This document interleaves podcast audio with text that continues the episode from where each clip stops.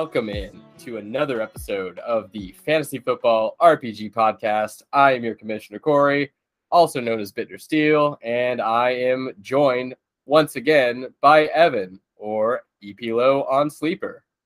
Evan, thank you for joining us once again to round off our Cornerstone rankings.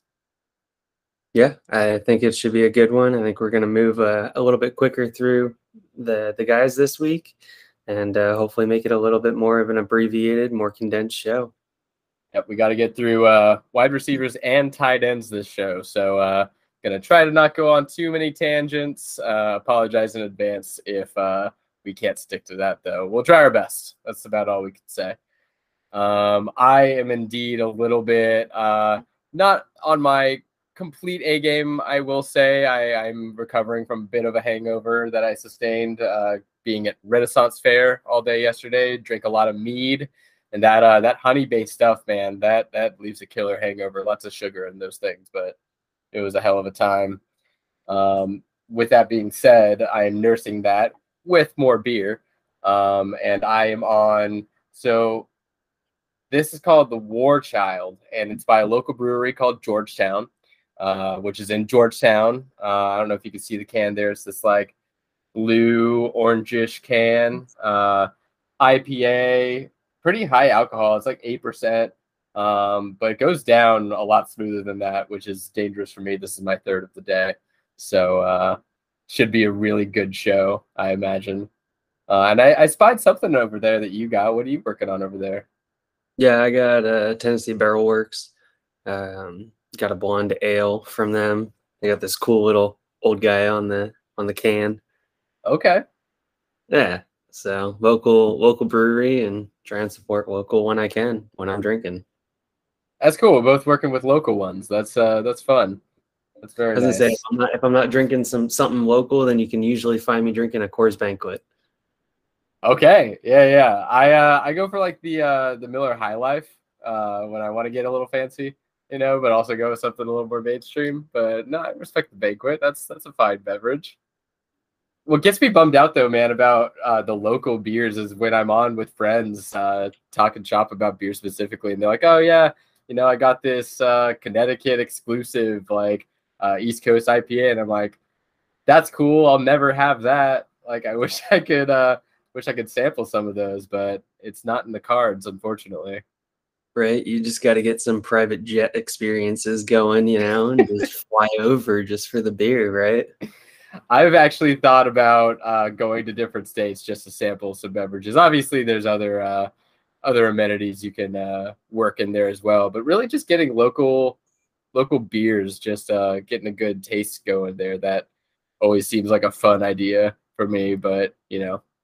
I was going to say, if I ever got to the point where I just had so much money that I just didn't know what to do with it, I would want to, and I don't even know if it's actually possible, but I would want to sample 50 beers that are brewed in each of the 50 states.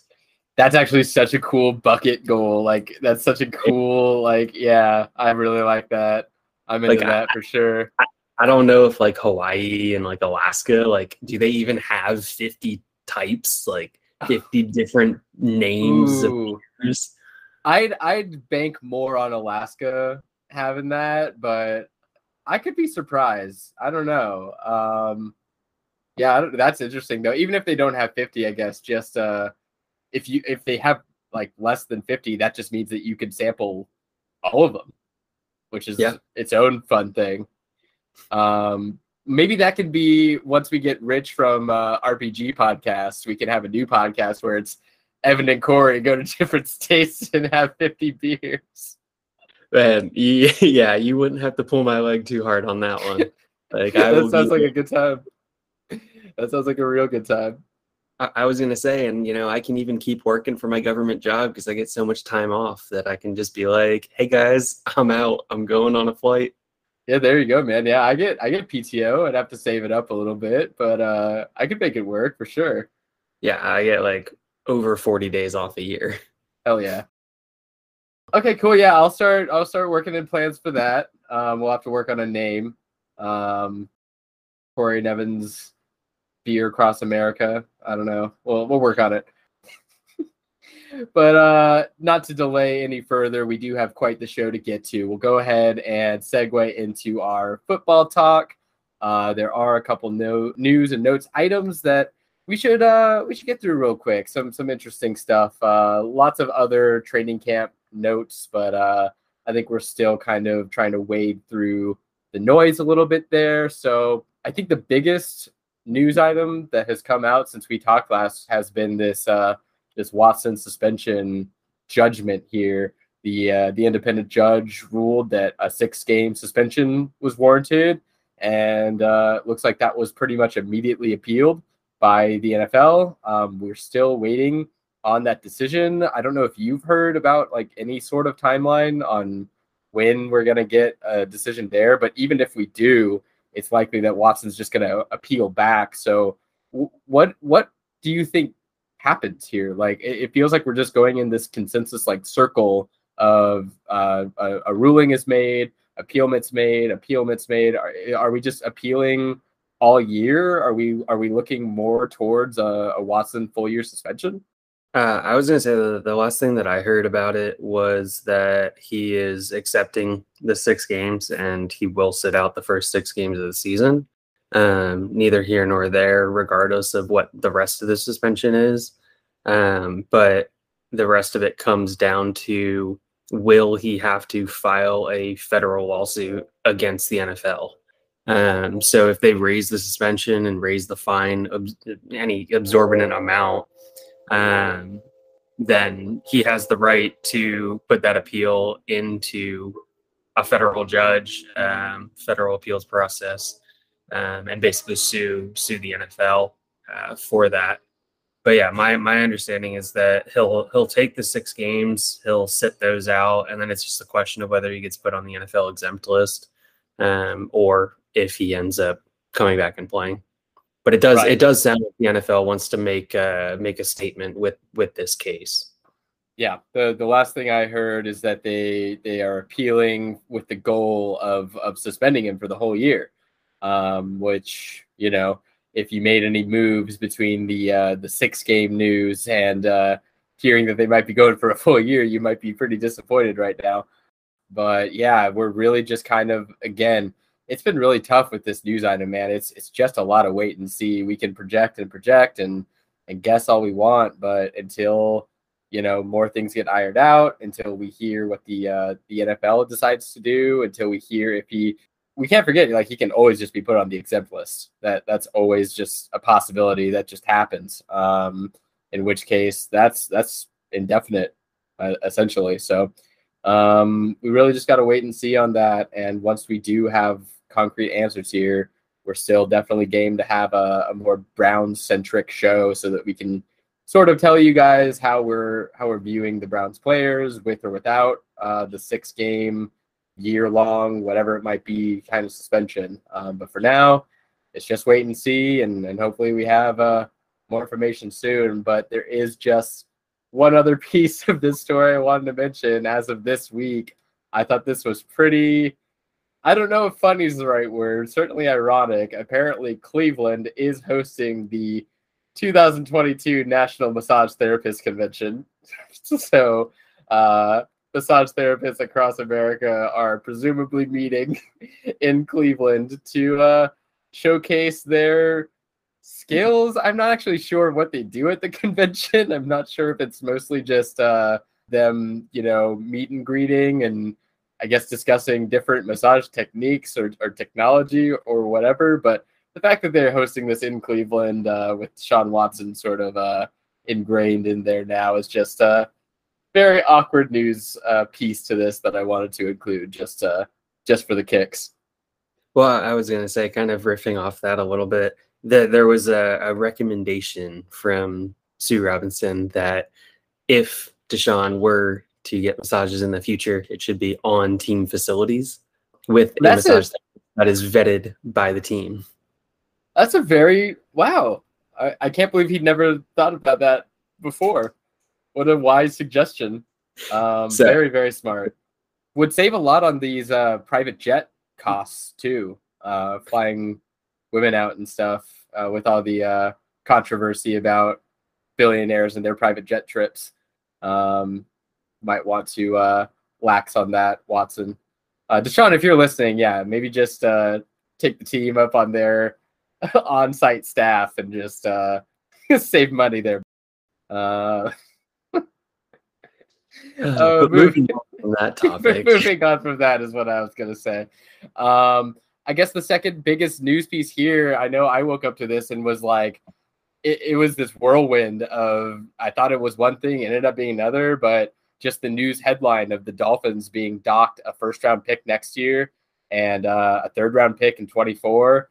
I think everyone, when they heard that, was like, oh, wow, so the tanking thing, the Brian Flores thing, that ended up having some sort of provable result here, but that ended up not allegedly being the reason that the NFL came with this pick forfeiture. It ended up being illicit conversations that the Dolphins were having with Tom Brady while he was still on the Patriots and on the Bucks, as well as conversations they were having with Sean Payton when he was still the head coach with the Saints. And I guess the crux of the suspend or the forfeitures here were that they did not receive permission to be having these conversations with Tom Brady or with Sean Payton from their respective teams. I don't know. I still think like I smell a little bit of they're trying to, you know, punish the Dolphins without punishing them with things that would necessarily make the league look too bad and really like punish them for things that the Dolphins can really only be blamed for. But who knows on that? I do find it really funny, though, something that I read. I think all first round draft pick forfeitures have involved Tom Brady in some way or form. There've been 3 total, and they've all had to do with Tom Brady, which is a kind of a funny, weird stat there. But yeah, I mean, the Dolphins, does this mean I'm not exactly familiar? Do they have any first round draft picks next year then? Was that their only one? No, they still have the Niners first round pick from the Lance trade. Okay. Gotcha. So depending on where the Niners place this year, which, you know, could be a lower end draft pick, could be a mid round draft pick or mid section draft pick. Definitely won't be a high one. But the Dolphins pick would also probably be in that mid range. I wouldn't expect them to have a particularly high draft pick. So, I mean, that's pretty major still. Like it's a first round draft pick in a class that is pretty loaded. So I'm definitely, you know, I don't think that this is nothing, but as a team, I mean, I don't think it has many like fantasy implications too much. Like going into next year, the Dolphins do seem like they have, you know, a lot of really good pieces. I know that a lot of people think that Dolphins are going to be fairly competitive this year and not much should change next year, but losing that first round pick either way is, you know, pretty big deal. So, yeah, I mean, I think it really paints them into a box next offseason if they want to move for a veteran quarterback because they realize Tua's okay, but he's not good enough to get them there. Having those 2 late first round picks would have gone a long way, packaging up along with Tua to be able to go get a veteran quarterback. I mean, we look at the hauls that Stafford was traded for. We look at the hauls that Russ was traded for, going to get that quote unquote elite, like playoff run quarterback isn't cheap, even in older ages. So it basically takes them, in my opinion, out of that running without severely mortgaging the future. Yeah, that's actually a really good point. Yep. So kind of forces them to have all their eggs in the Tua basket. So we'll see how that goes. I've been hearing great things about his camp, but, you know, camp noise, how much can you trust it? Moving on from that, though, with some pretty downer news, man, like we have this story come out that Marquise Brown, Hollywood Brown, is arrested for criminally speeding in Arizona. And to me, when this story hit, man, I was like, really? Like we're what, a year removed from Henry Ruggs and that absolute travesty. He gets clocked moving 125, you know. I just it's hard for me to even, I mean, let alone begin trying to justify it. Just wrapping my head around the fact that you can be this irresponsible when, you know, I guess for football reasons and to a lesser extent fantasy reasons, like he was kind of the one hopeful wide receiver star kind of player on the Cardinals with Hopkins out for 6 weeks. This just really like gives them a pretty big dent in their receiving core, you know, given Hollywood gets suspended, which we don't know for sure one way or another yet, but I have a hard time seeing a world where he doesn't get suspended for at least a couple games. Right. We'll see like what the trial, like what the details are on that. Maybe it's too far away that it won't be this year. That's always possible, but I don't know, man, it just seems obviously very irresponsible, but it does the team in pretty hard if that suspension does come in this year at the same time that Hopkins is suspended. Yeah, I mean, if the suspension does come in that quickly, then yeah, I mean that's an issue for that entire offense. It's an issue for Kyler. It's an issue for a lot of things. And I 100% echo what you're saying there, Corey. Like from what we just saw with the situation with Ruggs, seeing somebody just speeding that badly, like that far over the speed limit, and being that irresponsible. Like if you have as much money as they're getting paid, go buy yourself a driver. Like just pay somebody full time to be your driver. If the thrill is you want to drive really, really fast in your own car, take a trip over to Germany, get up on the Autobahn and go wild. Like you have that option. You're incredibly wealthy.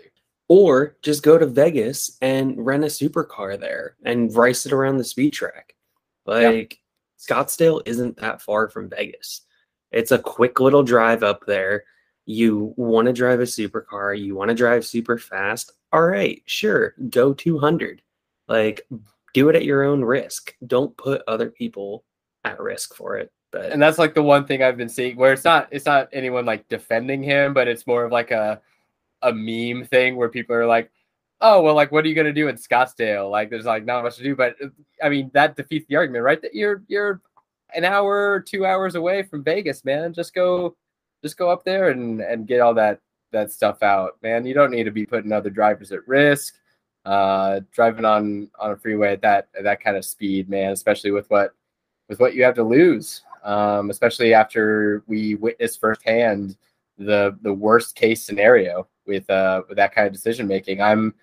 I'm surprised at this point that it hasn't come out that he was, you know, under the influence or anything worse than just the speeding. You know, it could have been obviously much worse, but stay tuned for more news on that. Like I said, no information currently other than he was arrested. He was back with the team at training camp the next day, I believe, which is kind of crazy, but we'll definitely keep you guys informed if we get any more info. Next piece of news here is Diontae Johnson got extended. He got a nice little 2-year contract. I'm not sure if people were sort of up or down on the length here, it only being 2 years. I mean, seems a little short. Seems like the Steelers can easily kind of get out from under him in a few years if they don't get the return that they're looking for this kind of investment. But I think a lot of people were also worried that he just wouldn't really be available potentially, that he might, you know, hold out or whatever. So this kind of puts that to bed. You can count on Diontae Johnson being that, you know, most likely #1 target for the Steelers, whoever the quarterback ends up being there. Well, there's a lot of guys this offseason, if you look at them in average annual value, that got more than Diontae Johnson. We look at right off the bat, Brandon Cooks, Mike Williams. Is Diontae better than Brandon Cooks and Mike Williams? Yeah, probably. Like the next one up the chain is Chris Godwin, coming off of an ACL tear, DJ Moore, Terry McLaurin, all of those guys. I mean, I think you can make an argument that Diontae is more valuable to the Steelers than any of those guys are to their teams. So I think it's really interesting to see how much he actually did get paid. I also think it's really interesting that he only took 2 years, because you look at that and that means he's going to be 29 when he can get back to free agency. And at a 29-year-old season, he could probably sign another 3-4 year contract and get his final large payday. So I think that's really interesting. Good on the Steelers for locking it up. I do think that that likely means the end of Chase Claypool. Mm-hmm. Maybe it's not the end of Chase Claypool, but I think it is signaling towards the end for Claypool in Pittsburgh. Yeah, I could definitely see that. I could see the Steelers like honing in more on they keep Johnson and they let Claypool go, and they really focus in on making Pickens a staple of the offense. So they really focus on Friermuth becoming that big body that Claypool like could sort of, you know, facade himself into being. But I think that, to me, Claypool, does become a little redundant. It seems pretty clear to me now that Claypool might not be the fit that they were looking for there, and that they're starting to realize that. So we'll see how that all ends up going. But yeah, I definitely tend to agree with you on that. I think that it could actually end up being a good thing for Claypool, depending on the situation he might go to next. But, you know, those are all projections. We'll see what happens. Moving on from that, though, we have one last thing here, just a very quick thing, because like I said before, we don't want to hone in too hard on the camp noise. It's a lot of blurbs out there. It's a lot of guys, you know, facing second string corners and safeties, and, you know, it's a lot of eyeballs that all have different perceptions. But I thought it was kind of interesting with Aaron Rodgers talking up Romeo Dubs. You know, this guy is a 5th round draft pick, I believe. And Aaron Rodgers is going out of his way to mention the explosive plays that he's putting together, the wow plays that he's making in camp. And from everything I've read, it is a very rare occurrence for Rodgers to make those kinds of statements for his rookie wide receivers. So I thought that was interesting. The Packers certainly need someone to step up there. It can't just be Alan Lazard out there. I don't think he can carry the offense like Devontae Adams could. You know, that's interesting to me. I think with that news, I haven't really looked, but it feels like Dubs will go up in ADP here, in rookie drafts and stuff. Maybe see him in like the late second. Might be like the kind of the new like cap is what I might, you know, I might take him in the late second, maybe, you know, depending on who's there. That's kind of how I'm feeling personally. Yeah, I think it's interesting to hear. Very much agree that Rodgers doesn't typically say much about rookie wide receivers. So that is interesting inside of itself. And I think it's interesting for Christian Watson as well. I mean, he's dealing with a knee injury right now in camp, so that's important to realize as well. So something to monitor there, and 100% agree. You know, we see Alan Lazard, we see what he's been doing, and it's crazy as it is to say, he's the wide receiver 1 right now in Green Bay. Sammy Watkins will probably play 3 weeks. He'll have his miracle first week, as is tradition, where he puts up like 2 touchdowns and 98 yards. And then he'll pull his hamstring and he won't be relevant the rest of the year. So I think it could lead to a lot more running the ball, which Matt LaFleur definitely wants to do in Green Bay, which could lead to a quote-unquote down statistical year for Aaron Rodgers. Could be. Yeah. No, I definitely agree, too, with Christian Watson, man. He's pretty much going the way of not a draft candidate for me. I would much rather, you know, wait and see if he kind of can't pull it together this year and try to buy him cheap next year if I'm feeling like that is is a decent window to do so. I'm just not feeling like taking him over, like, you know, I wouldn't take him over Sky Moore. I wouldn't take him over George Pickens. I wouldn't take him over Dotson. So, yeah, he's definitely starting to fall a bit for me there. But, yeah, that's basically all the big news items I had on the list. Like I said, lots more just training camp buzz. But I think it would just do us better to kind of just keep monitoring all that information, just keep correlating it and, you know, come to the table. Maybe one of these shows was just kind of our big takeaways from training camps rather than like keep everyone informed of every single piece of buzz that comes out, because that could be its own show. But taking us to the kind of the centerpiece here, as we sort of preface, we're really going to get into the rest of our cornerstone rankings here. We're going to try to get through our wide receivers and our tight ends. We have 10 wide receivers on the board for Evan and I, and we're doing 5 tight ends apiece.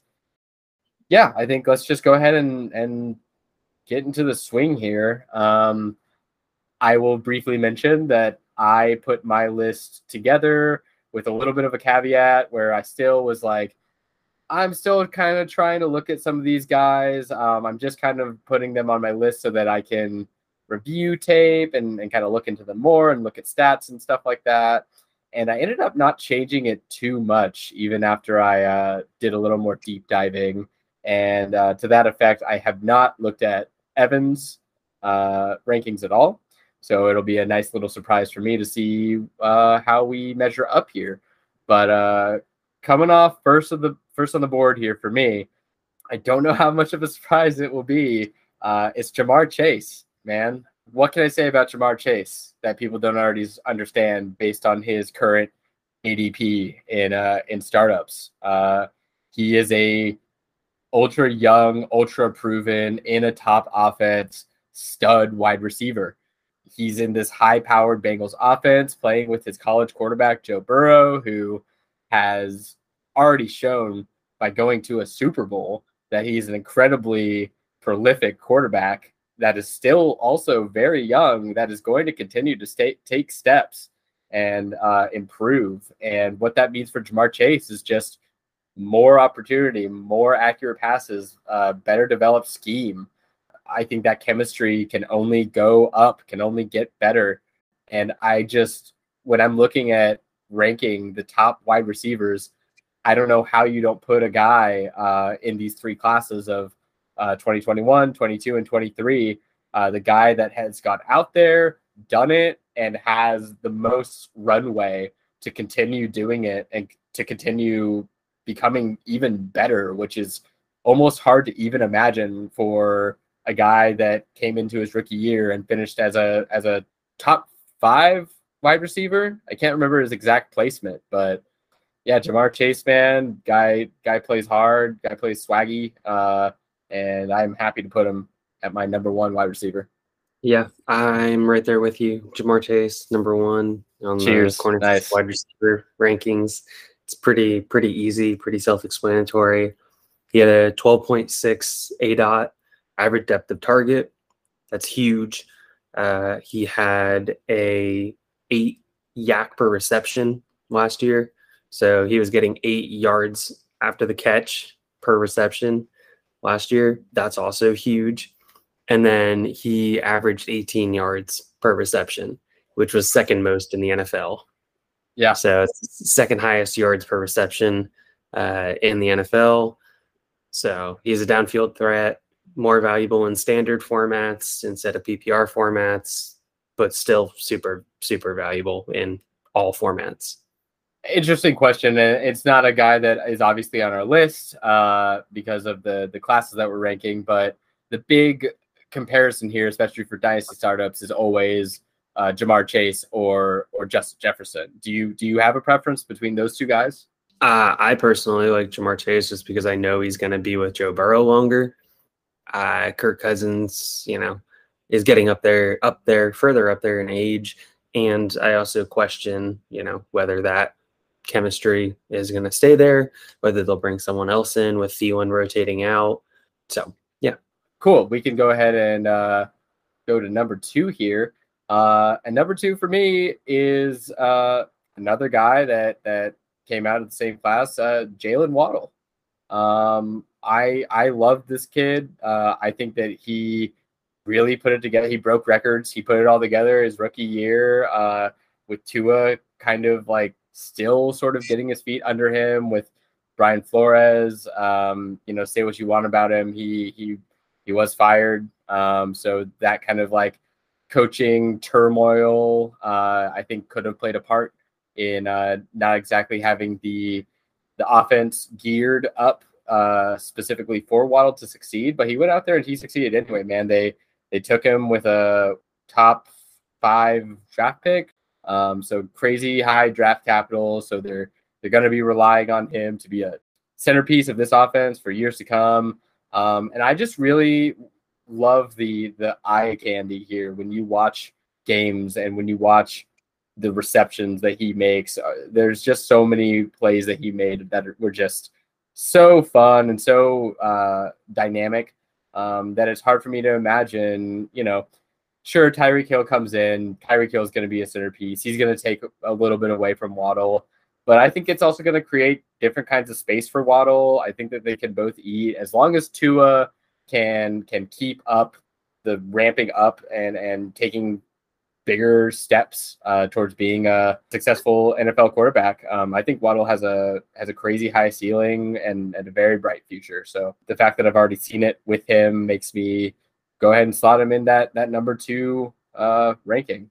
Okay, so I think that's understandable. I personally have Waddle a little bit lower, and I actually have Drizzy Drake as my number 2. So Drake London, absolutely love him. 6'4", 215 pounds, was a former USC basketball player as well. Knows how to position his body well, uses his body very, very well on contested catches, separates very well at the line of scrimmage, separates very well at the point of the catch, at the top of his routes, middle of his routes. Okay, yeah, I get it. Some people say that he doesn't separate that well. Well, look at him off the line and look at him at the top of his routes. You don't need much of a window to be able to throw the ball to him, and you can put it above the catch frame of most DBs, and you can very easily expect him to come down with the ball. When you throw the ball up, I mean, his previous quarterbacks have said, when we throw the ball up in a jump ball situation, we're expecting a 70-30. Like, it's not a 50-50 ball. It's a 70-30 ball, and we're expecting Drake to come down with it. And I think of him a lot, and I'm kind of pulling from a couple years ago, more from my youth days growing up. Vincent Jackson, wide receiver for the Chargers back in the day. That is the type of wide receiver, and honestly, that is the type of offense that I'm fully expecting out of Atlanta, where it kind of ran through Antonio Gates back in the day. So it's going to run through Kyle Pitts. And then you're still going to have that elite outside option in Drake London, as they did have in Vincent Jackson. I think VJax is a great comparison. Yeah. No, the more I look into Drake London, the more I like him. The reason why he's not as high up in my list, there's other reasons, but it's mostly just the Falcons in general and the QBs under center there. But before we get to that, I'll take you to number 3. Like I said, I'm just trying to kind of get through all of these since we have to get through tight ends also. If you're wondering why these are a little more concise, that's why. But number 3 for me, this one I think I might get a little bit of a flack from you for it. I think it might be a little spicy, but I fell in love with Treylon Burks, man. He was one of the first wide receivers I really started digging deep into of this draft class. And just what I saw from him, man, he's just such a physical dude. And he's the kind of wide receiver that, for better or worse, rather than trying to, sidestep around a guy, he's going to put his shoulder into a guy and make the dude regret that he tried to tackle him. And I I love the capital that the Titans invested in him, trading AJ Brown for him to move up to go grab him, to spend that first round draft capital on him. I know there's people that heard the asthma stuff and you know might have concerns there about him. It to me, it's pretty negligible. I think that with an NFL caliber medical team, they're going to be able to figure out the ways to use him, make sure he's hitting the inhaler when he needs to. And I think the big takeaway for me here is the note that I put next to Treylon Burks' name on my list is just monster in all caps. This dude is a monster. He's super fun to watch. I think he's going to be super fun to have on your dynasty team. What can we say, man? I'll just call my shot here. I think Treylon Burks is going to be special, and he is number 3 for me in my list. I think that's very fair. I mean, I'll touch more on Treylon later on. My number 3 is Jaxon Smith-Njigba. He was the best wide receiver on Ohio State last year by a significant margin. They had 2 first-round wide receivers. So ipso facto, he is probably going to be a first-round wide receiver and probably go very early. There's been multiple mocks that have him as a top 5 pick, which historically wide receivers that go as a top 5 pick turn out very, very well. He had over 1,600 yards last year at Ohio State, sharing the wide receiver crew with Olave and with Garrett Wilson. So if he does stay healthy, I think we can look for a 1,700, 1,750 type of yard season from him. And you look just in November. So November alone, he had 60 receptions for 958 yards and 6 touchdowns. And that was in 5 games in November last year. So absolutely took over for the Buckeyes in November and put the team on his back and said, let's go, guys. I mean, he was almost averaging 200 yards a game. Yeah. No, he definitely put some very impressive performances together. He's on my list, just not that far up. And, you know, it gets kind of, I think the 4, 5, 6 for me are where I had the most trouble ranking these guys because they're all very, very close for me, even though they're kind of different players. But and then real quick, let me just, when I see Jaxon Smith-Njigba play, I think of Roddy White. Okay. So that's my guy that I kind of think of him as when I watch him play. Yeah, you're nailing these comparisons, man. That seems pretty good to me. Okay, cool. Yeah, let's keep on moving ahead here. My number 4 slot. So I had Jaxon up here at one point. I did, but the more and more I watched of Keishawn Butte, man, he just kind of kept sliding up and up and up for me.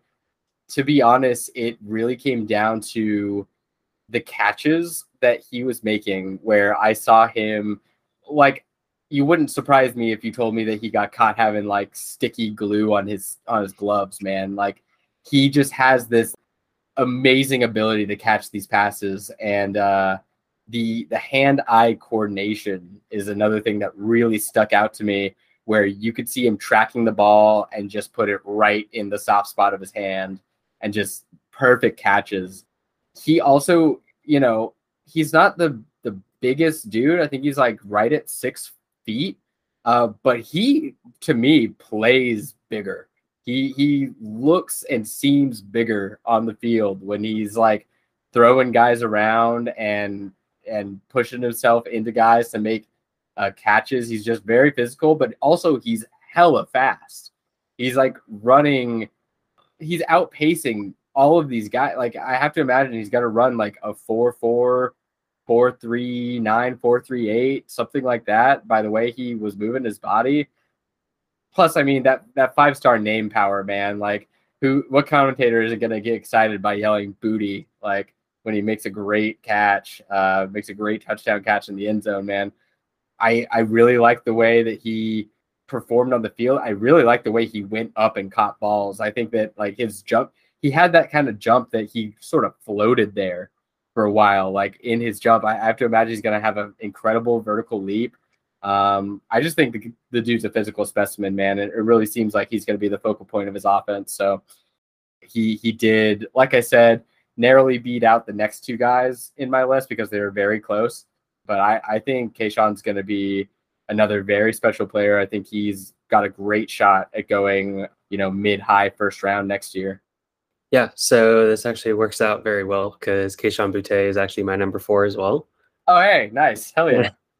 So he did get injured last year, which is somewhat concerning going into this year, seeing how he's going to bounce back from a fractured ankle.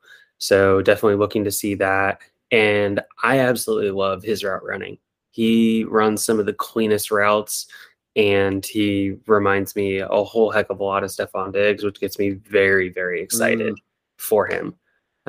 So I see a lot of Diggs's game in him. Great body control, considered by most a kind of undersized receiver, big enough to be able to handle the NFL, but not that like big alpha when you think of, you know, those 6'4", 220 type of wide receivers. Yeah, I saw a little bit of like Diontae Johnson sort of guy where he really seemed like a, like you said, crisp route runner. And, you know, obviously Diontae had issues with his hands a couple years back, but I think he's really worked on that. And he seems to have a lot stickier hands now and make some great catches. So and just like the physicality and that ability to play big, even though it's kind of like on the smaller end, really stuck out to me. That's cool. I like aligning with you on that 4 slot. That's awesome. Let's go ahead and take it to 5, a guy that we've already discussed. And again, a guy that really narrowly, you know, was underneath Boutte for me. My number 5 is Drake London. I agree with you.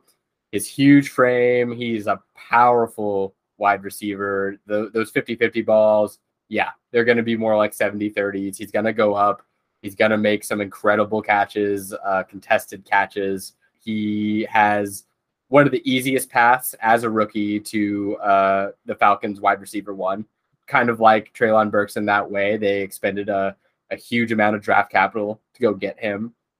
He has a pretty incredible body of work where he has shown time and time again he can be the focal point of an offense when he was at USC. And another guy with great 5-star name power with Drake London. I mean, I have to imagine it's going to be hard for a guy with that kind of name to bust. but in actuality, man, the real rub for me here, putting him underneath like Burks and Boutte was just, it's hard for me to get behind the Falcons right now. I just don't know what the plan going forward is going to be for quarterback. I don't think that Mariota is good enough to sustain a high-powered offense where he's feeding London week to week, while Pitts is going to be, in my opinion, the guy there. And then if Ritter comes in, it's like own whole question mark situation where who knows if Ritter can feed those guys. I really do like the weapons that the Falcons are starting to accumulate with these basketball player, super tall, powerful dudes. But until I have a better feeling about their quarterback under center and who's going to be leading that team, that's kind of just what pushed Drake London down for me a bit. That being said, I still love the dude. I still think he'll be crazy valuable. If the Falcons hit on a quarterback, he could just go bananas. So, yeah. Drake London is that number 5 spot for me. Just real quick, because I have Drake projected for 74 receptions for 902 yards and 7 touchdowns. So if he were to have that type of season, opinion doesn't change, knowing that his quarterback is Mariota and potentially Ritter. Yeah, so. I mean, I'm happy for my, you know, rookie wide receiver to come in and get 1,000 yards. That's a nice little milestone for sure. 7 touchdowns, that's cool too. But yeah, man, it's really just the fear of the Falcons not really being able to get the quarterback figured out in a meaningful way for me. That's still kind of nagging at me. Okay, Sounds good. And then my number 5 is Jaylen Waddle. So I'm not as high on him, mainly because I'm not as high on Tua as most are. I see Mike Gesicki as well in that offense and immediately think that's a tight end that's going to get targets. He's going to do well in that offense as he has been. He's going to produce. And then I see Tyreek. He's getting $30 million a year. How do you not force feed the ball to somebody getting $30 million a year? And then how do you work Hill and Waddle into the same offense? Is Waddle going to go back to being the true deep threat? And if he goes and becomes the true deep threat, yeah, his yards could stay up there. His receptions are going to dip, so it hurts him from a PPR standpoint. So just, in my opinion, too many questions, especially with where he's getting drafted. I think he's like wide receiver 9 off the board right now. 9. Oh, is he really? That's high. Yeah. High. I think Waddle and Tyreek are like right around the same in that like 9 to 11 range or something like that. That's part of the question for me. And you know, I just a 7.2 ADOT menial, 4.2 yards after the catch per reception last year. Very average at best. You think of somebody with that much speed, you would think that they would be able to have a better yards per reception or yards after the catch per reception number to them. So that was a little bit concerning. I just think the value on Waddle is too high right now. So maybe that's influencing that a little bit. He's my number 5. Yeah, no, I think a lot of what you said definitely makes sense, especially, I mean, it does hinge a lot on Tua. And I think I am in that group where I'm higher on Tua. I think that Tua can still, I don't think Tua's dead. I still think he can definitely take steps forward, but that's a risk for sure, because he hasn't shown it yet. And if he doesn't take a step this year, like you said sort of earlier, it's kind of harder for the Dolphins to get off of him now with the forfeiture of the first round draft pick next year. They could still do it. They would just have to pay a lot more for it. But yeah, no, I understand completely the Tua risk there. Taking it down to number 6, this is where I have Jaxon Smith-Njigba. Njigba. That's a hard one to roll off the tongue. Jaxon Smith-Njigba. That's where I have him slotted in my number 6 spot. 4, 5, and 6, like I keep saying, hard for me to rank. They're all very interchangeable for me, but to me, it just ended up being like some highlights, lowlights that I saw of Jaxon. He had some passes that like went out of his hands. He is like a yak monster. Absolutely. He like yards after a catch. That's really where he seems to thrive. And that's awesome. I also noted that he has extremely strong legs. Like he can push guys forward into the end zone, which I thought was awesome. And also, like you were saying, Evan, he really showed that he could be a safety valve for Ohio State, and he can be that guy on that highly competitive of a college football team, which definitely lends evidence that he will be highly drafted, highly sought after, and that he will get opportunities right off the bat for whatever team ends up drafting him. I don't know. To me, it just seemed like he didn't jump off the page as much as Boutte did to me. And I think London beat him out with having that like prototypical like alpha frame. But, you know, he still sticks on my list. I still think that he'll be, like I said, highly sought after, highly drafted. I think he'll be a good asset to draft. I just think that next year when it comes down to it, I think I might be pushing the button on Boutte, you know, depending on the landing spot over JSN. So yeah, that's where he is, 6 on my list. Yeah, I think that's pretty fair. Number 6 on my list is Garrett Wilson. So I like Garrett Wilson, but he does play on the Jets, is a little bit of a concern.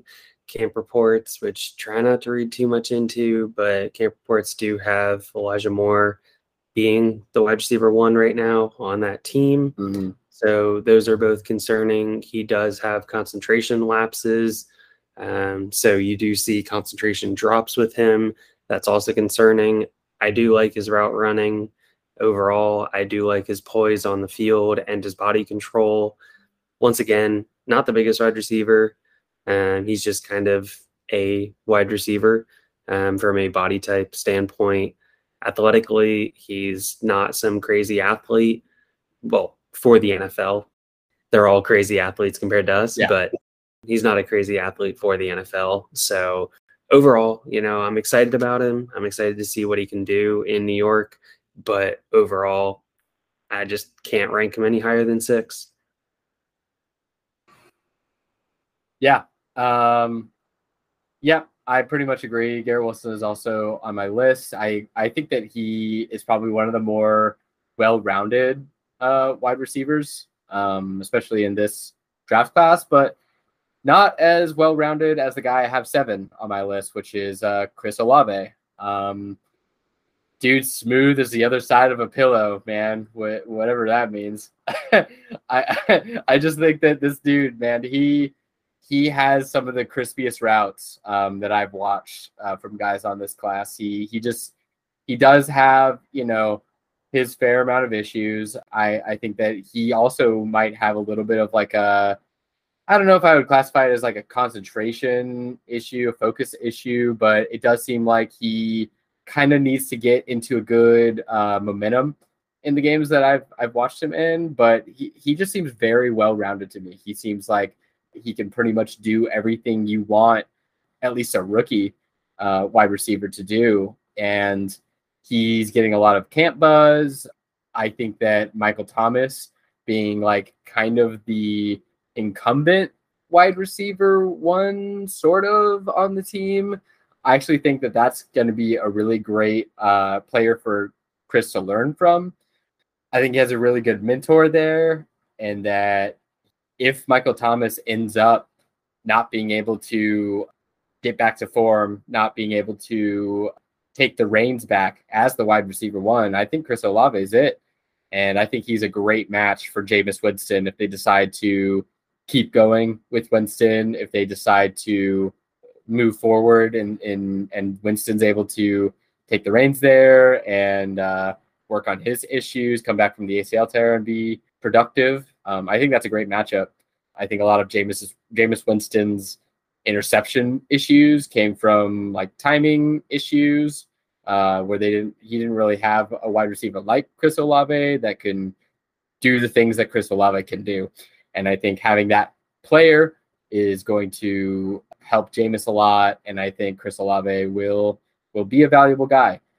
I do worry it's the Saints, man. Like, I'm not going to pretend that losing Sean Payton as a coach is going to do that offense any favors. Not going to pretend that Jameis Winston tearing that ACL is going to make Jameis Winston better. But yeah, that's kind of where I'm at with Chris Olave coming in at number 7. Alrighty, so my number 7 is Rashad Bateman. Great profile coming out of Minnesota. Really loved him coming out of Minnesota. Run first offense, kind of concerning. Second receiving option in that offense, kind of concerning. But he uncovers really well throughout his routes, runs pretty good routes. And whenever the quarterback's scrambling and buying time, he is fantastic and just has a sixth sense for getting open in those situations. So I really like him from those standpoints. And that is why he is my number 7 on the list. Yeah, interesting. I left spoilers. I left Bateman off my list, and it is mostly I think that run first Baltimore offense where I don't really trust Lamar Jackson to be able to feed a wide receiver, you know, to the point of fantasy relevance as much as he's going to be feeding Mark Andrews. But I do like Bateman. I think that he's a solid like wide receiver 2 on your team. I don't think that he's you know, I'm not throwing him out or anything like that. I definitely am rooting for him to come in this year and take over for Hollywood and kind of establish himself as the one there. That's very interesting. Good to know. Taking it to number 8 for me, this is where I have Garrett Wilson. But, yeah, pretty much what you were saying, you know, I think he's very solid. I think that he makes great catches. His college tape is spoken for. you know, to me, it comes down to he is on the Jets, and I have high hopes for the Jets. I think personally, Zach Wilson takes a step forward, but I also think that Elijah Moore is going to be the number one there. I think they now have two pass-catching running back options with Breece Hall and Michael Carter. So I think that's kind of maybe less opportunity shared there. And you can get a good laugh out of this one. I'm not sure if Denzel Mims is dead yet. I don't know. I very likely that he is, but very, very likely. I know. Very likely that he is dead. Okay. But look, I think that a lot of dynasty aficionados will confess fairly easily that wide receiver is a position that can take a few years to ramp up to, and then they'll turn around and they will discount or throw out a Denzel Mims and be like, this guy is worthless. He's only been in the league a couple years, man, and he's right in that time slot where this is his make or break year, is what I would say. And, you know, he has come out and claimed that he is working his butt off. He's come out and claimed that he is aiming for a starting position, and that could all be completely irrelevant, or he can catch, he can get more receptions, more targets his way than people are anticipating. I think that it's definitely a clear sign that he hasn't been straight cut. He hasn't been like moved to the practice squad or anything yet, you know, not to mention Corey Davis is still on that team. I think there's a lot of potential there in the wide receiver core, for me to put Garrett Wilson any higher than that, above guys like Chris Olave, that to me, you know, has a pretty clear path to a wide receiver one on his team. Granted, Michael Thomas, you know, even if Michael Thomas gets back to form, he's almost 30. I think Chris Olave is the heir apparent there. Can't put him above Chris Olave. Can't put him above super high prospects coming into the draft next year that are all slated to get drafted, you know, top 10, like JSN or Keyshawn Butte, because I don't think they're going to be going to the Jets. I think they're going to maybe be going to better spots. So Garrett Wilson, you know, I think he's still going to be a quality player, but it's just remains to be seen how much of a target share he's really going to see in a Jets offense. That's still a big question mark to me. So he's coming in at a solid 8. Okay. My number 8 is Treylon Burks, down here in Tennessee with me. 5X hands, like, he's got massive hands. You watch him run, and he tries to run through people. Reminds you a lot of AJ Brown. It's kind of a plug-and-play replacement for him, hopefully with less injury concerns than AJ Brown, unfortunately, was suffering from. And just love the fact that he doesn't shy away from contact, which is the Titans way. You know, yeah. you got a former defensive player as your coach. He loves to play tough, smash mouth football. And Treylon's even come out and said that he's not afraid to get in there and block. Like, he's not afraid to be a blocking wide receiver. Obviously, you don't spend a first-round pick for him just to be a blocking wide receiver. Yeah. But, you know, he's not afraid to get in there and punish some DBs. I do love that tough guy offense where you did have AJ Brown, but you have Treylon Burks as your wide receiver one, and you have Derrick Henry as your running back one, and you know you have Ryan Tannehill just knocking heads, dude. Ryan Tannehill puts together some runs, dude. Like you'd be surprised, like people that don't watch much Titans football with me saying that. Ryan Tannehill runs through people sometimes. He can get it done too on the ground. So that is a really fun football team. I really love watching some Titans football. So I was wondering when we would see Burks. I'm surprised that he's that low, but it makes sense based on what you said about the other guys. Taking it into this 9-10, okay, this is where I really just had to kind of go out on a limb. I had to kind of call my shots on the guys that I really thought bounced off the page for me. And for number 9, watching Quentin Johnston, dude, this guy just seems like such a beast. He is a powerful wide receiver. If there's a guy that, you know, you would ask me, who do you think is going to be the Drake London next year? he's 6'4", 6'5", 200 pounds. Like, he's just a giant out there. He's kind of like Mo Alley Cox, where it's just like, yeah, he's 6'4", he's only 6'4", but he looks like he towers above everyone and just makes these catches and plays that is just, he's like, oh, hey, everyone, I'm your dad, Quentin Johnston. I'm going to be making this play over you, and you're going to have to deal with it. He's decently fast. Like, he runs up the seam, and, like, at that size, man, he just has me really excited. I know he has, like, a ways to go in proving it. I know that he doesn't have, like, the largest body of work, but I just really like the cut of his jib, man. I think his the big stat that leapt out to me was his yards per reception were insane. I was it like 20? Like that really left off the page for me, where he 20 yards per reception. Like that's pretty crazy. That has to be like above the 90th percentile. Like that is a wicked stat. So I loved seeing that. Like I said, the dude's raw. He's number 9 on my list. Everyone I've listed before has more evidence for them being right-away starters, right-away impactful players. But I'm calling my shot, man. I'm interested. I'm going to be following this guy on TCU and watching where he ends up, what he does with this year. So Quentin Johnston, keep your eye on him, number 9 for me. I was going to say, if Johnston doesn't hit, like, it's lazy scouting, but I'm done with TCU wide receivers if Johnston doesn't hit. Like, oh my goodness. Yeah. Jalen Reagor, Josh Doctson, like, I can't. I feel you. No, I totally feel you.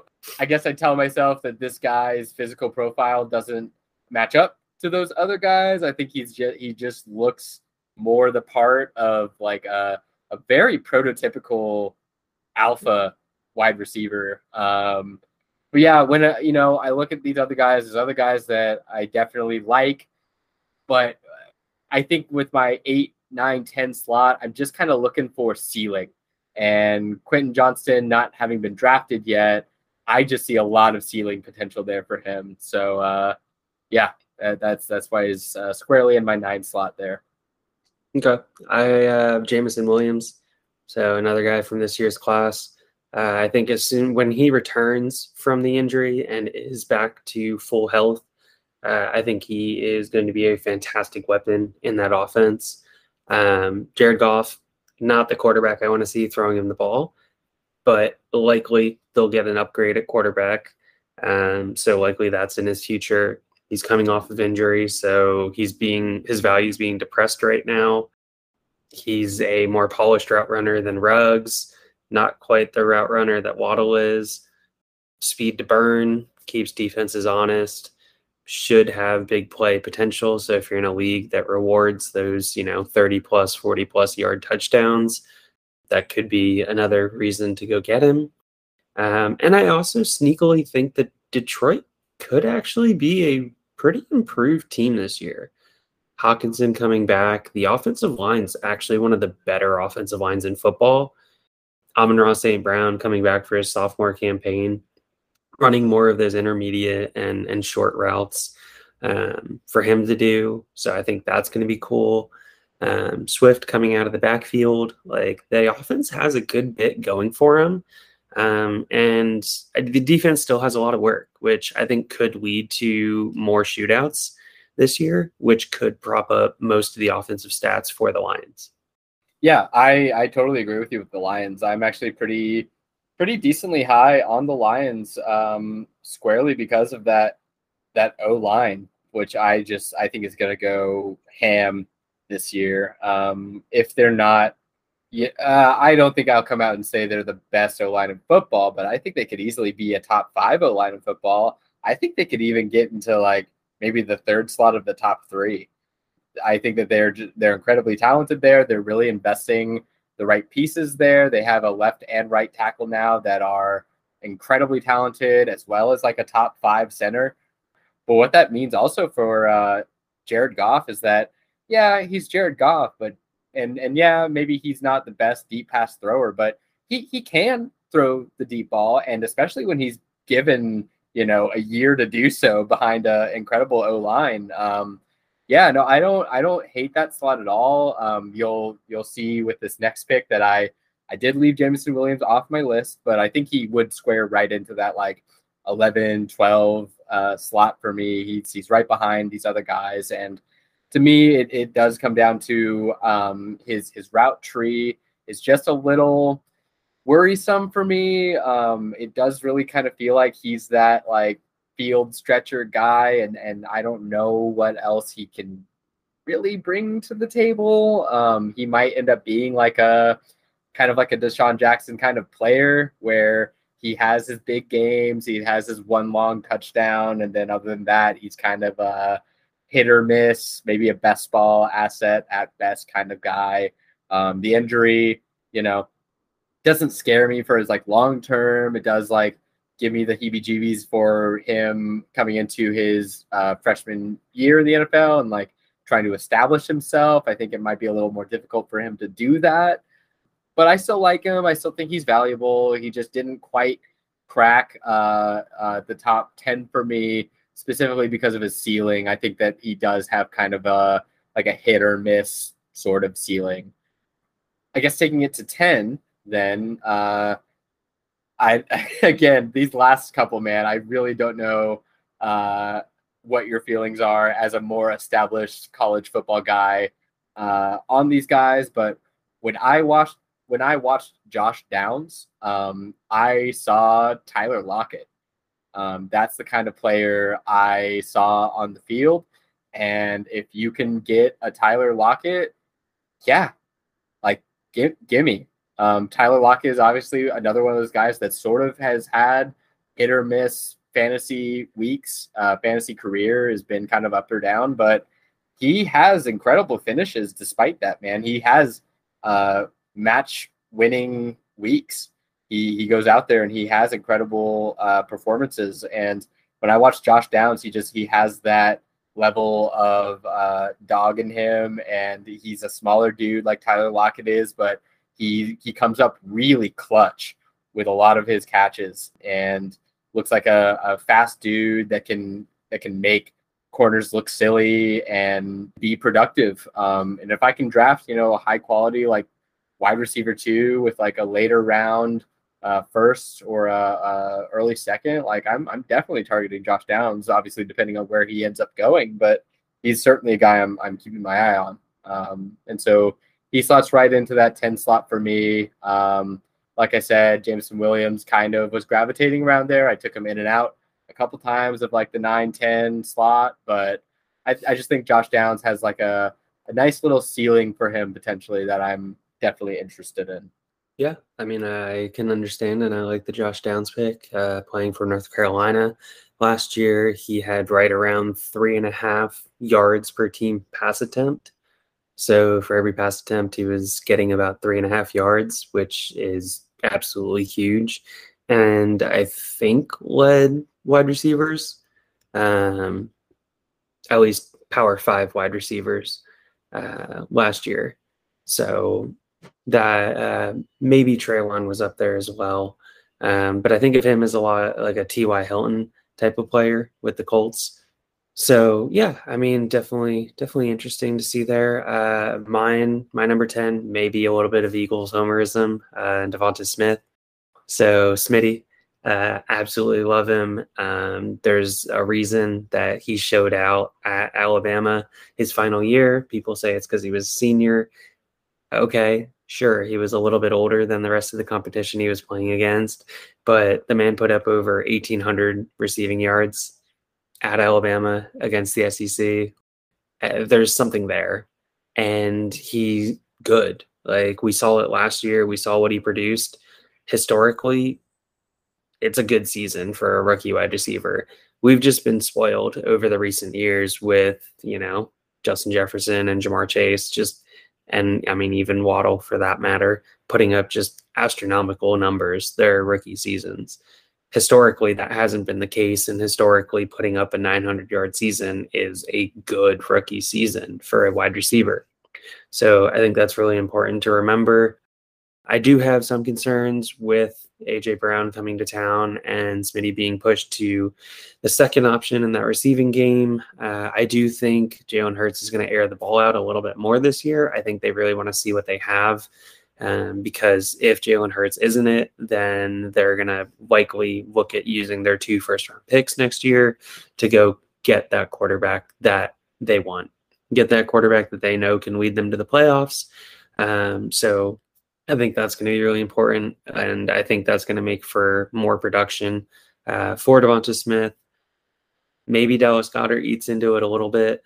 You can make the argument possibly for Dallas Goedert being the second receiving option in that offense. I personally think he's the third, but yeah.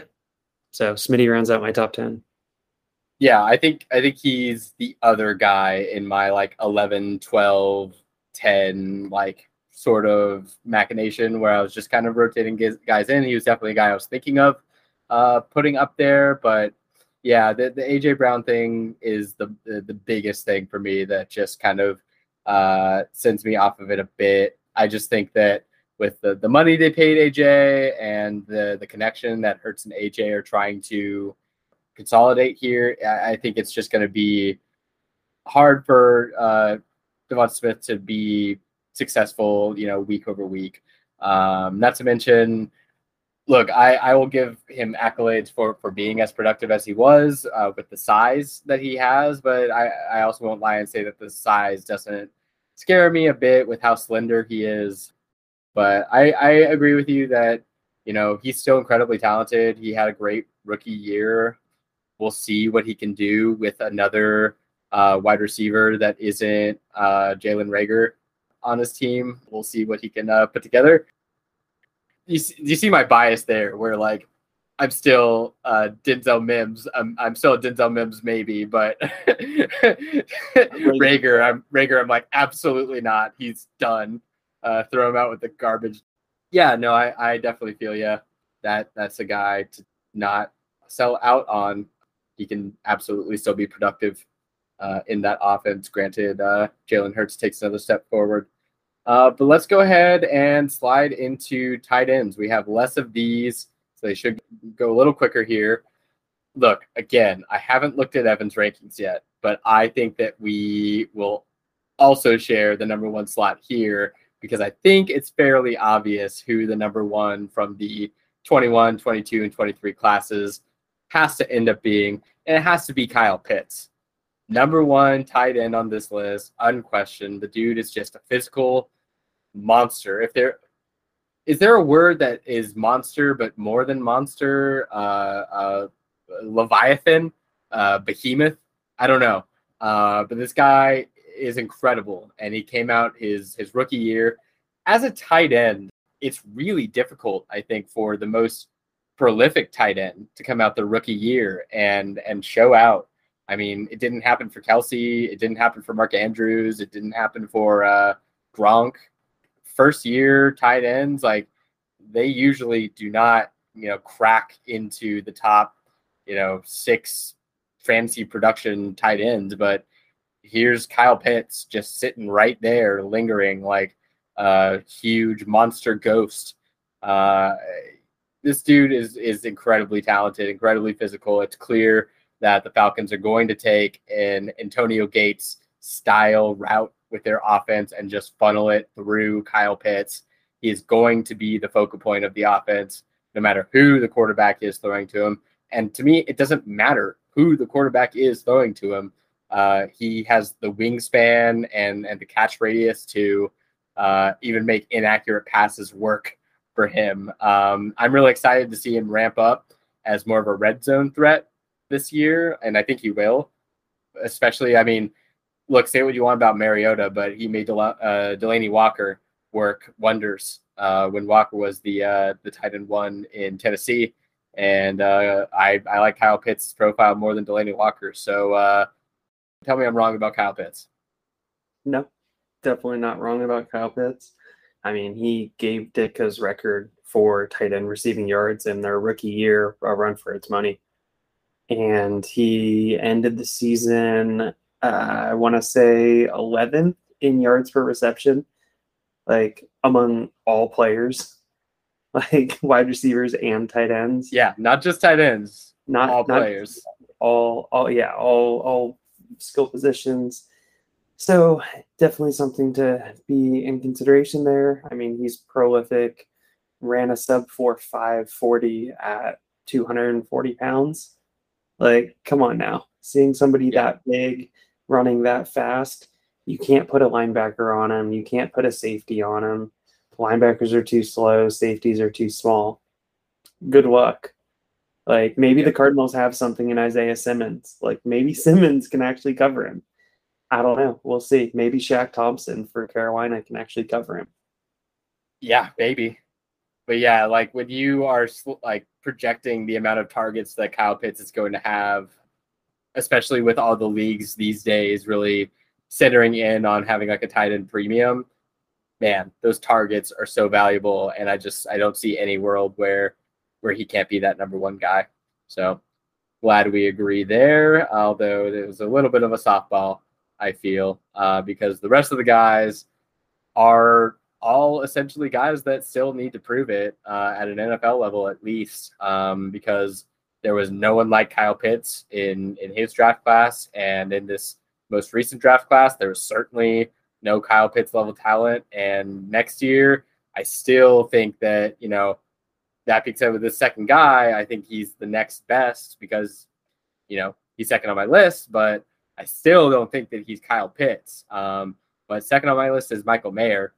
And I think that's pretty evident by the fact that the sort of consensus is that Michael Mayer, Eric Gilbert is kind of like the battle there. But you look at Michael Mayer's work, his body of work is insane. He got like over 70 receptions, right? This last year for a tight end in college. I don't know if he goes in the first round, but high second is definitely not outside the realm of possibility for me. And depending on the team he goes to, if they are tight end needy, I think he could be an instant focal point kind of guy, a guy that gets fed targets because he's been proven to be able to consume targets and take them in for many, many touchdowns.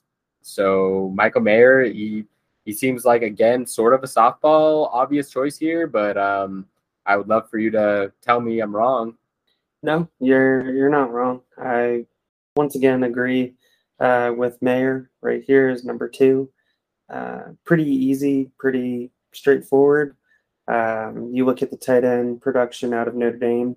They produced some pretty good NFL tight ends. You look at his production in that offense, being the second leading yards receiver last year for Notre Dame, and then having the most receptions for Notre Dame last year as well. So both big things to consider, big things looking forward. It'll be interesting to see metrics-wise how he actually tests at the NFL Combine coming this year.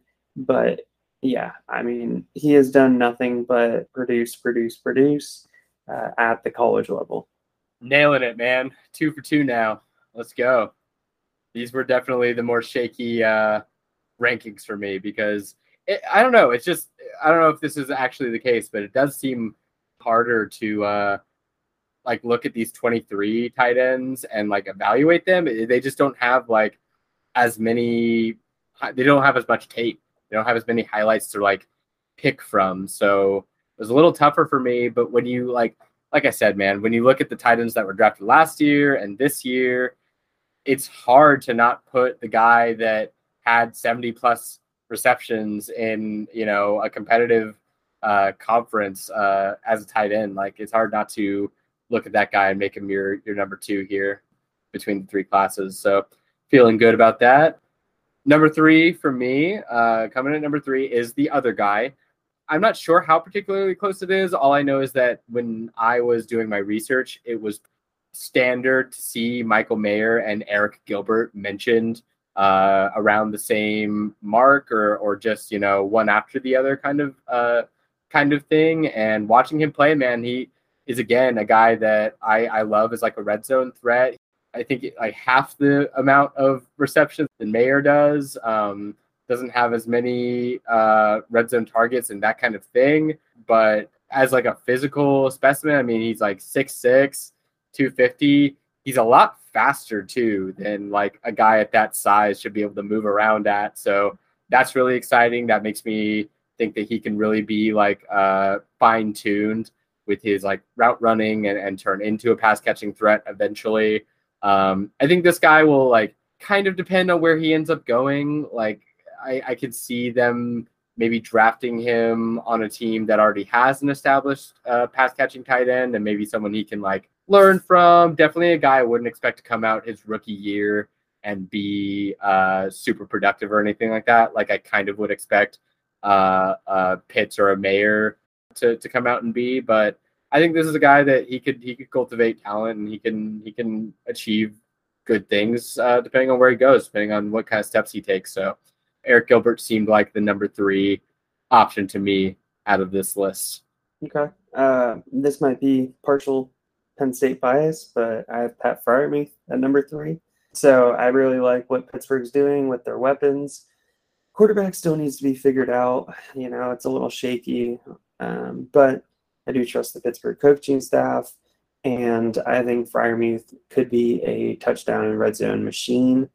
So I really like him from that standpoint. And there's a reason coming out of his sophomore season why people were deeming him Baby Gronk. You know, he still needs to work on blocking, but he can block. He has that physical nature to him. He plays with reckless abandonment for his body, which can also be seen in any Penn State game that you turn on for him and watch him play. So I think that's important to consider. And, you know, he's sneaky fast for his size, pretty big nose type of guy. The other tight end for Pittsburgh reminds me Heath Miller. A lot of fun to watch. Red zone target. I think he's better than Heath, but I mean, he was absolutely loved by the fans. Friermuth was a 2-time team captain for Penn State, so he has the leadership ability to him. We've seen him lead teams before, so really like that in a tight end to be able to help command the offense and help the offensive line out. Yeah, I hear you.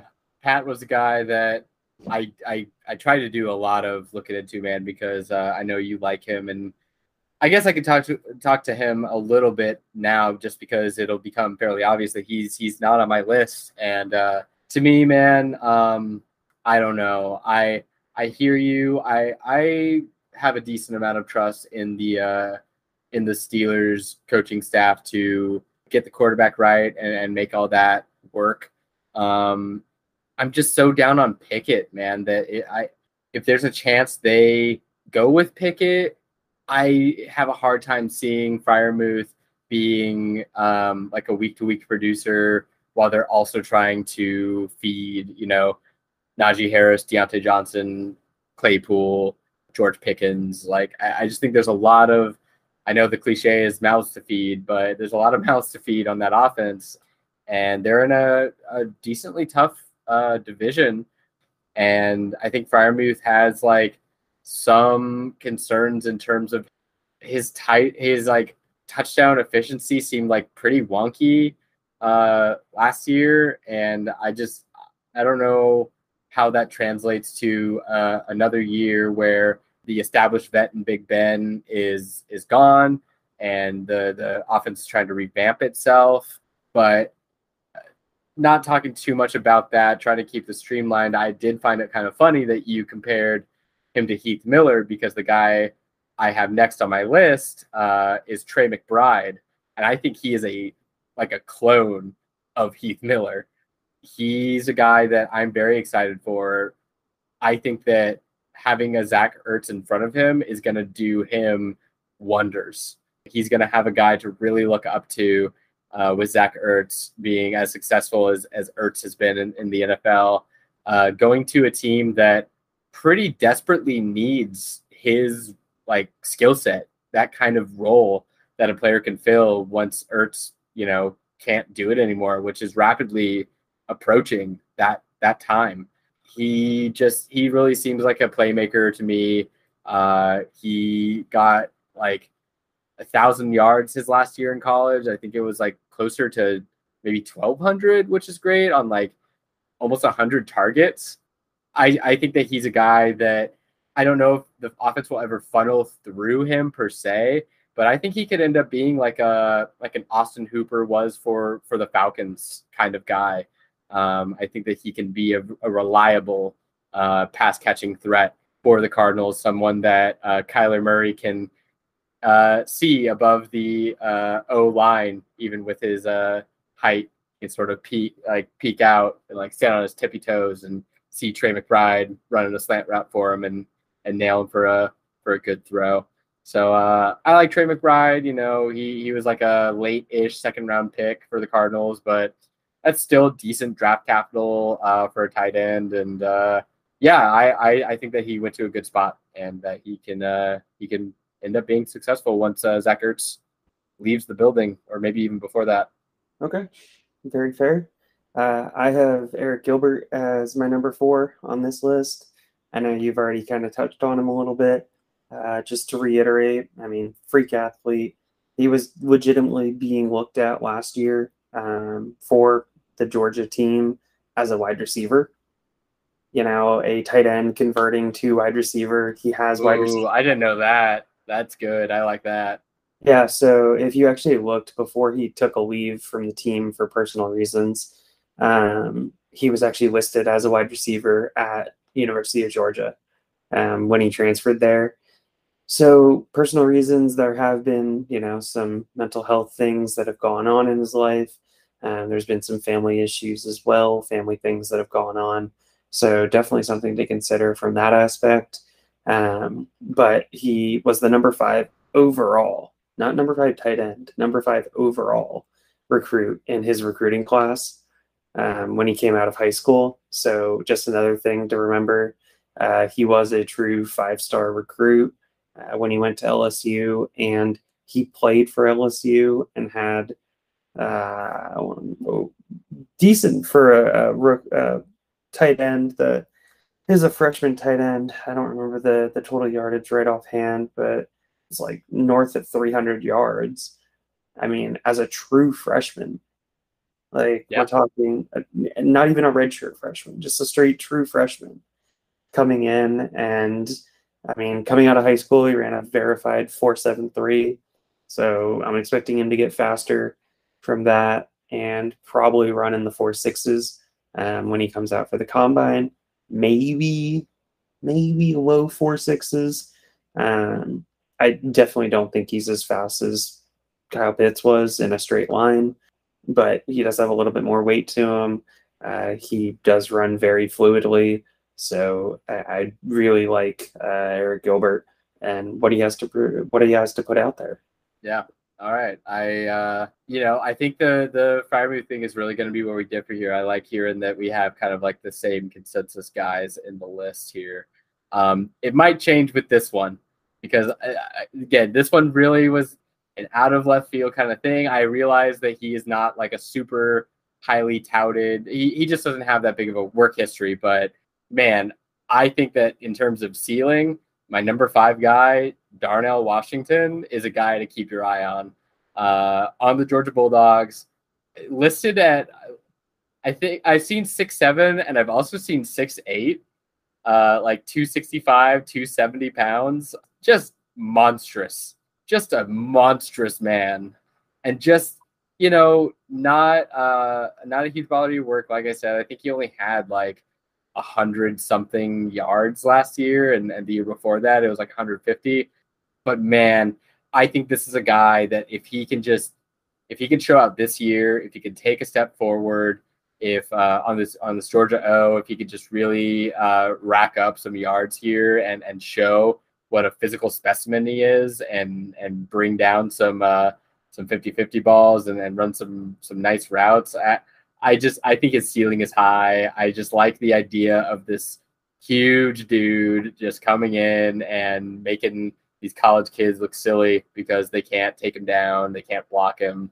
That's all, that all remains to be seen. To be honest with you, realistically, Pat Friermuth probably should have been my number 5, but to me, it goes back to the Steelers and just not entirely trusting the amount of receivers to be fed there, not trusting that he can be every week productive, seeing a little bit of like touchdown regression with him. I think that's kind of what edged him out a bit. I really like the potential for Darnell Washington. I think that'll be a really fun player to watch. If he can show out this year, I think that he can start climbing up that draft board pretty good. So Darnell Washington, number 5, baby. So I guess my biggest pushback and biggest question on that would be, if that's the case, then what's going to happen to Gilbert? Because Gilbert's transitioning back to tight end this year, because he got reps from, scouts and the NFL that were talking to him and said, hey, you're going to be more valuable as a tight end than a oversized, slower wide receiver. So he's transitioning back there. They have freshman phenom Brock Bowers. So now all of a sudden, is Darnell Washington going to be third on that list at tight end for Georgia? Yeah, I looked at that too. I think that, I don't think that he'll be third. I think he'll be second. And I know that's, hard to surmount for him. It's really just based on his ceiling for me, his size, and what that could translate to potentially. And I think also it will take some like 2 tight end sets and that kind of thing to really make him show out. I think that's completely fair. I think it's a shot in the dark kind of thing, but I really like his ceiling, man. The few grabs that he has made where he catches the ball and then that run after the couch where defenders just bounce off of him, trying to catch him, trying to slow him down, and he's just throwing them off him like they're kindergartners. I think what you're saying is totally fair, and it'll be fairly evident what the Georgia offense looks like this year once it kicks off. But I don't know. I have some hope and some faith in him. I think that he can, even with limited appearances, I think if he can show off that physicality, I think that he can end up being a piece that can surprise people. Okay. Fun little fact about Darnell Washington is he actually ran the 100-meter for his high school. Really? Yeah. So he used to run the 100-meter for track. Was he just like counting on that, like that stride? That like stride? Yeah, he was 6'7", 245 coming out, so. Holy moly! I can't imagine he was running all that fast with that size. I mean, it was a sub 12-second 100-meter dash. I mean, I like that. Yeah, that's pretty good. So always fun. But yeah, just to finish out the list, my number 5 is Trey McBride. He's a good possession tight end, and he was up there with wide receivers in college for reception profile, reception yardage. So he had the most yardage of tight ends in college football. So something to remember. Went to a good situation in Arizona. I totally agree with you, Corey. Like, him being able to learn from Zach Ertz is fantastic. It'll give him a year or two to be able to get into his own. And then what do we usually say about tight ends? Year 3 is their blossom year. So it should be perfect timing for Zach Ertz to phase out and for Trey McBride to step in. Hopefully Trey McBride gets a little bit more use early on, so I would like to see him out there. But overall, we saw his production profile in college. We saw what he could do. Now it's time to take it to the next level. Yeah, tight ends that have shown they can catch passes, man. That's always a good start. Saying that as I put Darnell Washington as my number 5.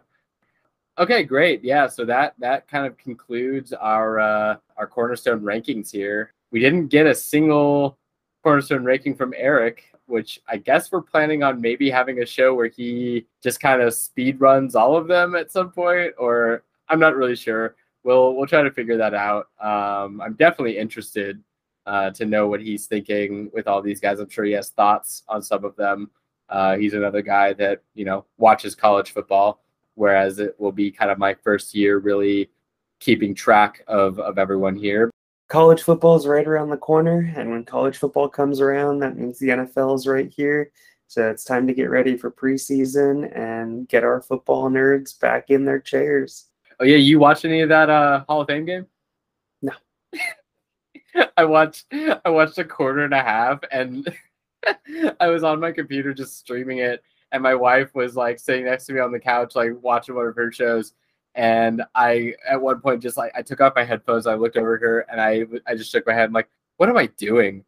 Like, what? I'm watching this game where these guys are just, this is, the Raiders are putting out Josh Jacobs against these, like, second and third string defense of the Jaguars. And as it started to become, like, a blowout where the Raiders, like, scored their, like, second touchdown or whatever, I was just like, man, I know that it's football and I'm hungry for it, but, man, this is hard to watch, bro. It is. It really is. Trayvon Walker, though, he looked pretty dang good. Yeah, he got a sack. He got a sack, right? Yeah. Like, I watched the highlights of the game and from the short snippets of the highlights and from listening to others that watched the full game. Okay, they might not have screwed up the first overall pick. Good for the Jags. Yeah, I totally agree. I think the other big takeaway that I had, which is, you know, a takeaway you have to have with a grain of salt, but Zamir White was looking pretty good. Against, you know, a secondary that was not the best of the best out there, but he had some runs where I was like, okay, it might be reading into it a little too much, but having Josh Jacobs out there play like the entire first quarter, he's going into his contract year. Knowing sort of the new coaching staff installed there is like a multiple running back kind of system.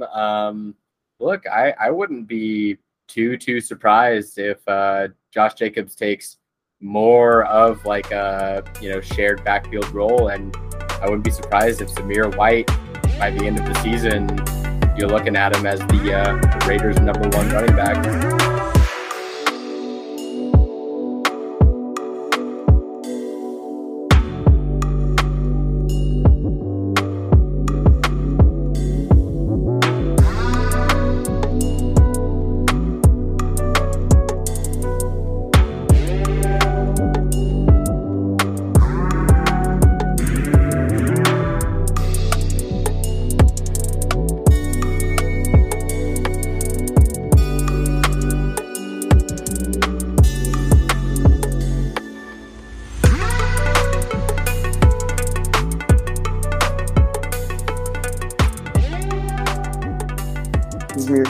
Two bad knees, you're gonna bet on him? You know what? Knee technology is really getting crazy out there, man. They can pretty much, so what I've seen is they can pretty much scoop out your whole knee and put on like a fully robotic knee in, and it's full bionics, man. We're getting into the future. I mean, technology is a good thing. Yeah. Modern medicine, what can we say? Yep.